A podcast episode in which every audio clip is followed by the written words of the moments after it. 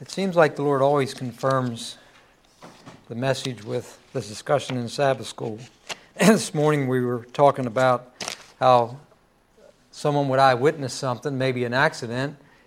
If several people eyewitness it, you're going to get different views.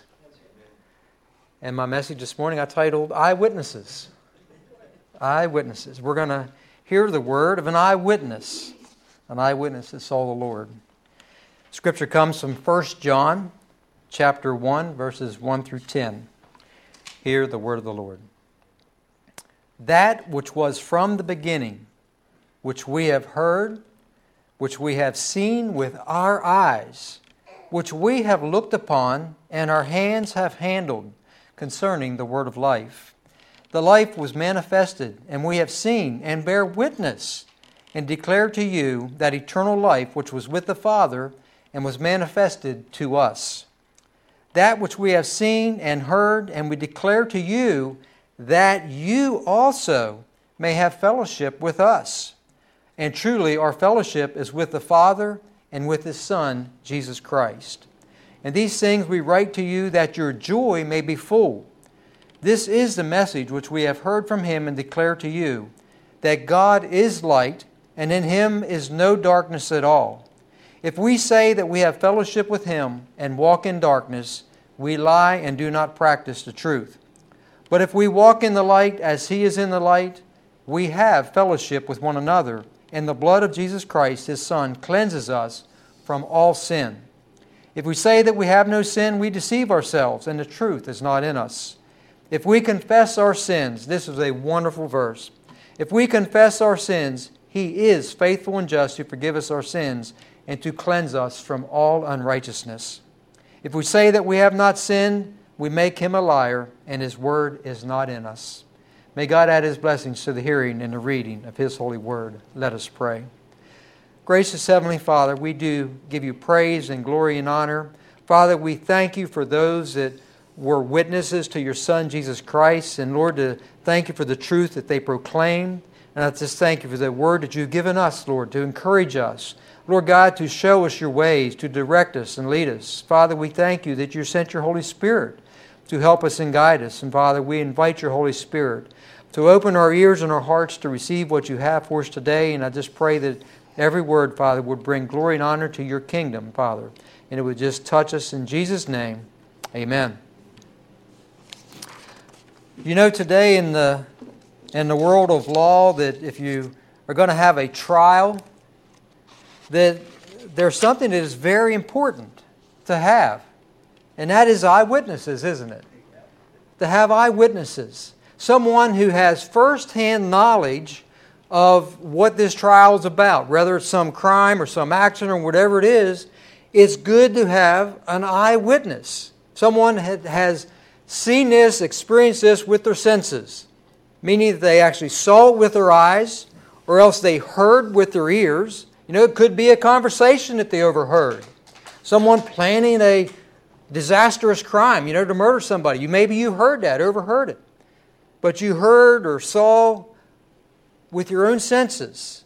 Eyewitnesses are very crucial in, in identifying the person or persons responsible for crimes or accidents. Uh, an eyewitness testimony needs to be reliable because a person's innocent or guilt could rely on that testimony, right? Live observers of events are very crucial to establishing reliable, accurate histories of these events that have taken place.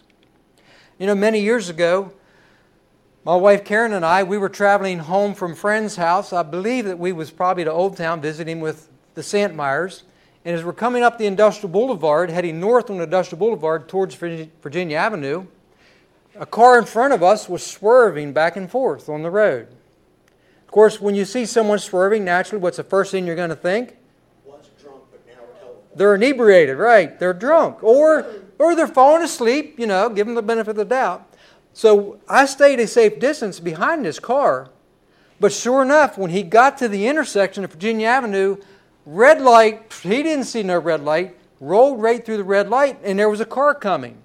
Now, as the timing happened to be, he didn't crash into the car, but the car had to swerve, take quick maneuvers to avoid hitting the guy, he, so he didn't T bone him, but he went up over the curve into the sign at Sheetz. So we stop, of course, and the police officer there, you know, you're an eyewitness. You saw this. What happened? We explained to him what happened. Okay, then you're going to be called to come to the hearing if they have a hearing, if this goes to trial. So I have to miss work, go to this trial. Of course, you have to sit through hour, you know, a couple hours of all this other, I'm going to call it kangaroo court. it's crazy, some of the crazy things. And then when the case finally comes, the police officer did not show up, so it was just dismissed. So I missed work, and the police officer that came didn't ha- have the time to come. You know, who knows? Maybe he had an emergency. But we was an eyewitness to what we saw. But as we said this morning, there could have been others that saw this event. They might have had a different account. But what we saw, the guy was drunk, went right through the red light, caused the other guy to have to crash his car into the sign at Sheetz. We was eyewitnesses. My friends, how wonderful that the apostles were eyewitnesses of the manifest presence of God in the flesh in Jesus Christ. Isn't that awesome? They saw with their own eyes God in the flesh. But it was more than just seeing Him. They heard Him speak, they heard His teachings, they heard Him speak to the thousands. And oftentimes He would explain to them the parables that the people didn't get the explanations. But he, they heard that. Heard him proclaim the kingdom of God and the love of God with their own ears. They touched him with their own hands. Touched the manifest God, God in the flesh, with their own hands. We have these senses. But more importantly, his touch upon them. Could you imagine Christ resting his hand upon your shoulders? Putting his arm around you, encouraging you? It's going to be okay. They even could smell him. Now, come on, we all know, we all have our own distinct smell, right? I know what my wife smells like. She usually smells pretty good. She knows what I smell like. Sometimes it's not so good. Yeah. They knew the smell of God in the flesh. And don't glorify that and thinking, oh, he always smelled like roses. He came in the flesh. They lived in a hot climate. I'm telling you, God in the flesh sometimes stank. because he did hard work. He helped his father in the wood shop, but also the work of ministering. We know that oftentimes he had to go off by himself to be with the Father, to be refilled. I am sure he was exhausted. I don't know if anyone has seen the series The Chosen. We haven't watched all of the second series yet, but I think they do a wonderful job displaying Christ's humanity. I mean, it showed him that one day that, he, that they just kept coming to him, kept coming to him for healing. And by the time he comes back to the, the, the tent where the disciples were, he was just like, so exhausted, he could just, I'm going to go lay down. I think they did a wonderful job displaying that. He was human, it reveals his humanity. God in the flesh. They got to eyewitness this. The disciples, the apostles. You know, when we eyewitness something, we have to give a reasonable, accurate account, the best that we can. It has to be reasonably, a reasonable, accurate history of this account. But I'm going to say what they gave is better than a reasonably accurate account because they were led by the Holy Spirit. Yes, as we spoke this morning, read the four Gospels. Some of them's a lot different. Because they are different. They revealed it different. They saw it different. But it doesn't discredit the Bible. It's still true, it's still faithful. But they were very sure of what they saw, weren't they?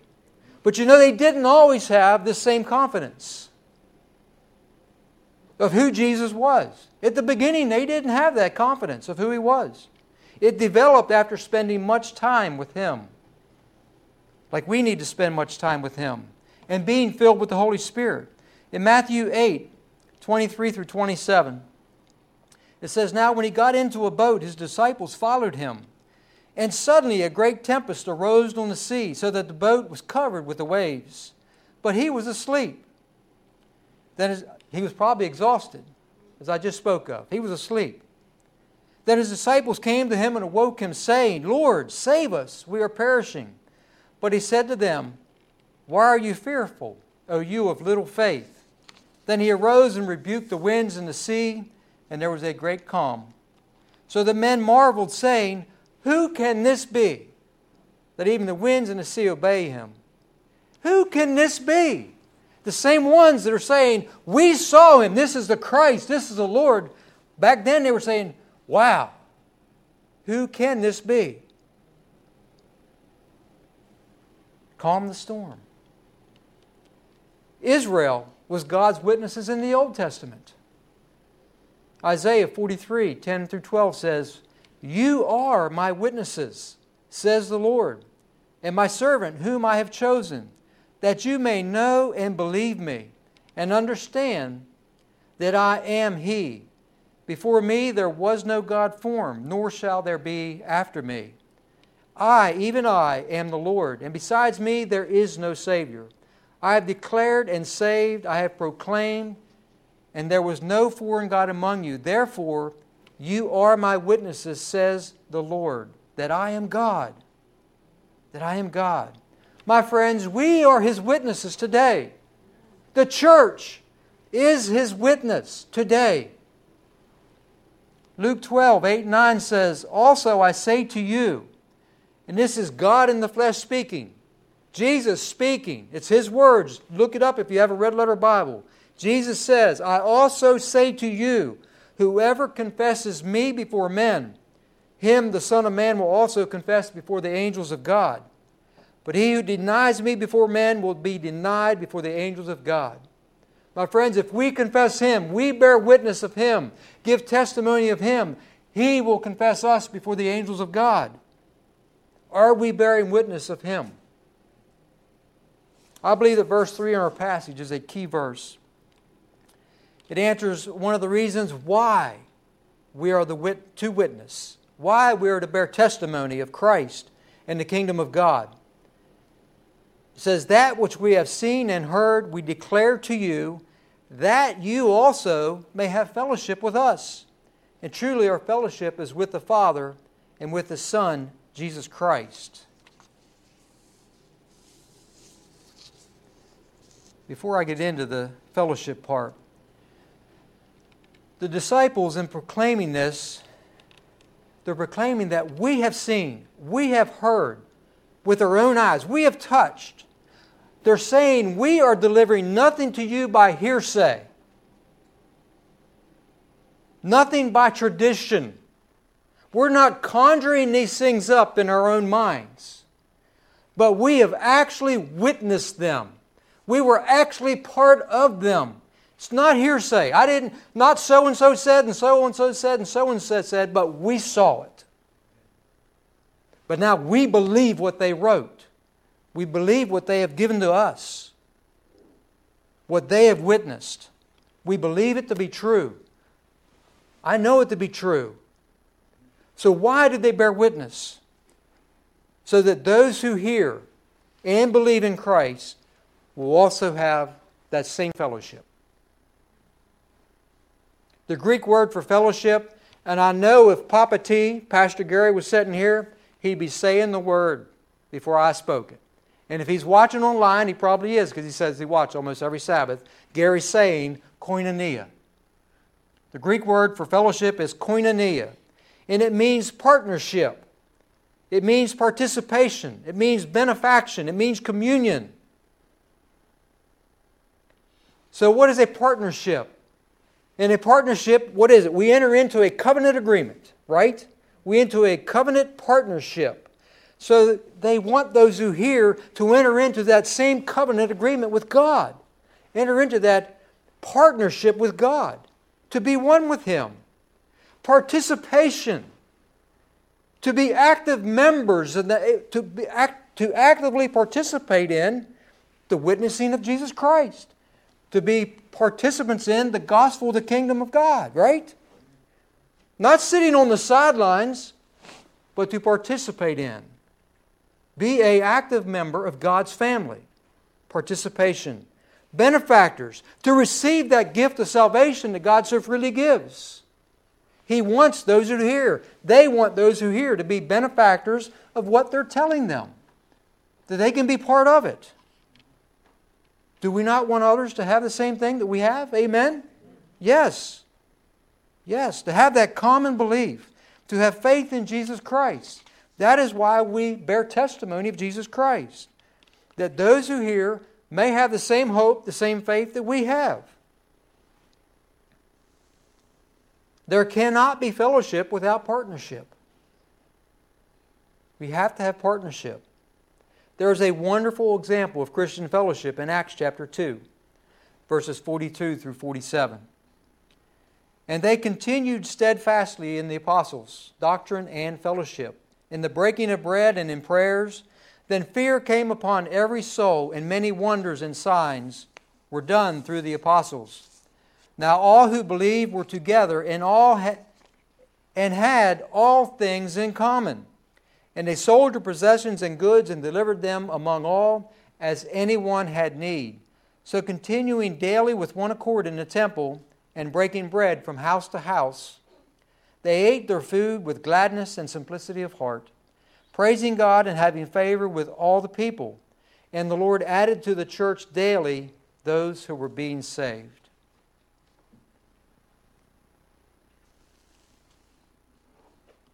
They did what the church is called to do. But today, the church is allowing the government to do what the church is called to do. They took care of one another. Any that had need, they took care of.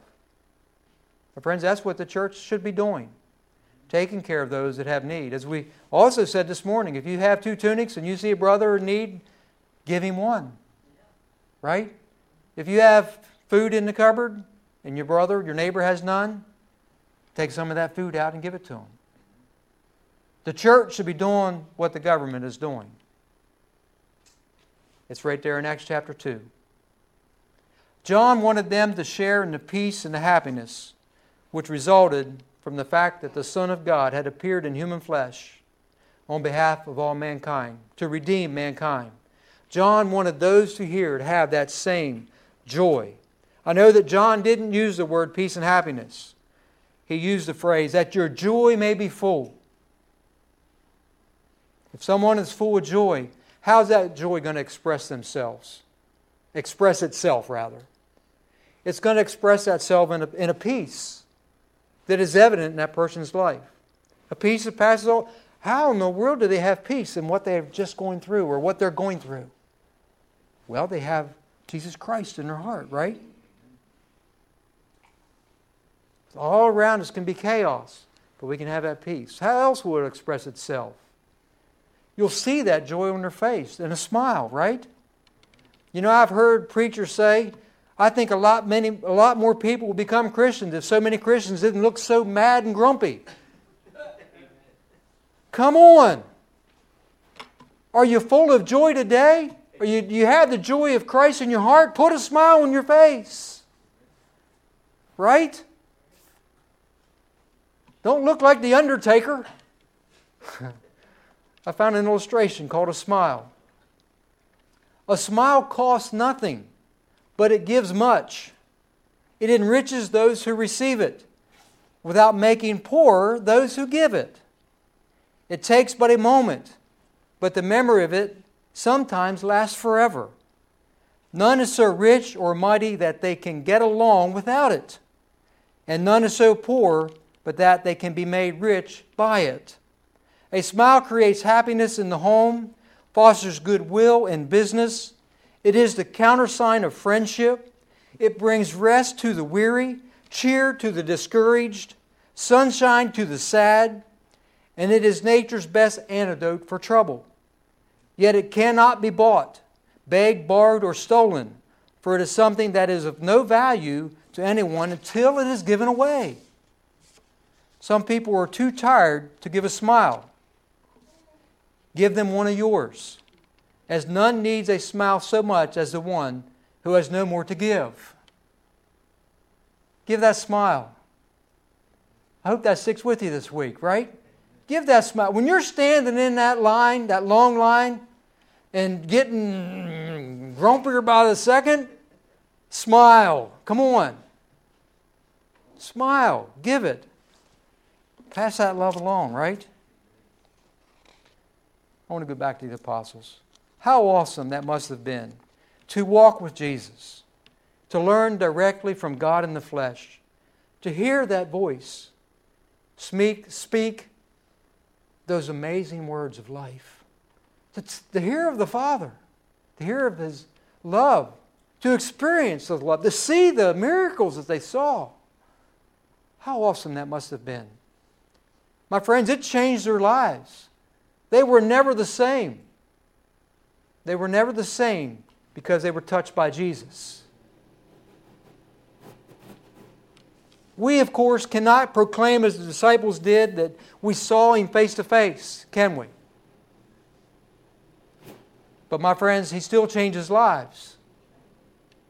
We can still bear witness of the amazing change that he has in our lives and those that we know. Some might say, well, I was an abusive husband, but now I love and cherish my wife because Jesus changed me. Some might say I was an adulterer, but I am no longer because Jesus touched my heart. I can stand up here and say that in my younger days, I drank. I like to drink. I like the feeling that I got when I drank. But I can also stand here and say, the Lord took that from me all the way back in 1984. And I've had absolutely zero desire to drink any longer because God took that from me. Zero desire to drink. I'm talking alcohol, not iced tea. and I had a pretty foul mouth on me. In my younger days at the railroad, finally one day the Lord opened my ears and said, Do you hear how bad that sounds? If you don't believe in the Holy Spirit, well, I've got news for you. He's real. Because He brought conviction upon my heart.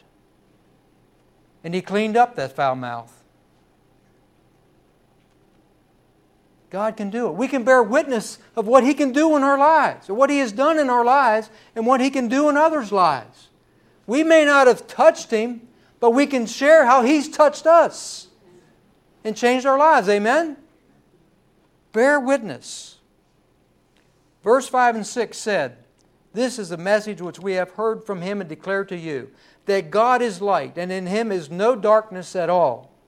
If we say that we have fellowship with him, and we walk in darkness, we lie and do not practice the truth. So if we say that we have fellowship, what is it? Partnership. If we say that we have partnership with God and we're walking in darkness, we are lying because He is light and there's no darkness in Him whatsoever. So if we are in covenant agreement with Him, partnership with Him, and we are living in darkness, walking in it, what is darkness? Shadowy. If we are living a shadowy life, then we are lying and not telling the truth. And we have not really allowed God to change us. And we need to get on our knees and repent and ask Him to help us, forgive us, and help us to walk in the light as He is in the light. Amen? Getting way ahead of myself here. But we need to practice the truth according to God's Word. We need to walk in the light as He is in the light. We say, yes, we're only human, but yes, He's given us the Holy Spirit to help us do that. We need to walk in the Spirit and not in the flesh. And He can change your life. Rosanna gave me a book that I'm not totally finished it. They, they turned the world upside down. The 12 men that turned the world upside down, the apostles. Turn the world upside down. My friends, it should still be going on today. Because we should be bearing witness of what God has done for us. We should be turning the world upside down for Him. And we are able, with His help, with the Spirit, sharing the love of Christ, sharing what He has done for us. And I had a scripture this morning that I looked at just as I happened to be reading this morning. Isaiah 52, verse 7. How beautiful upon the mountains are the feet of him who brings good news, who proclaims peace, who brings glad tidings of good things, who proclaims salvation, who says to Zion, Your God reigns. How beautiful are the feet that brings good news. Are we bringing good news? Are we bearing witness of the God who has saved us from our sins and the God that can save all who confess their sins and believe on Him? Let's bear witness of God's wonderful gift to those that He places in our paths. Let's put a smile on our face and show them the peace and the joy and the hope that we have, that they too may have it, as the Apostle John said. Amen.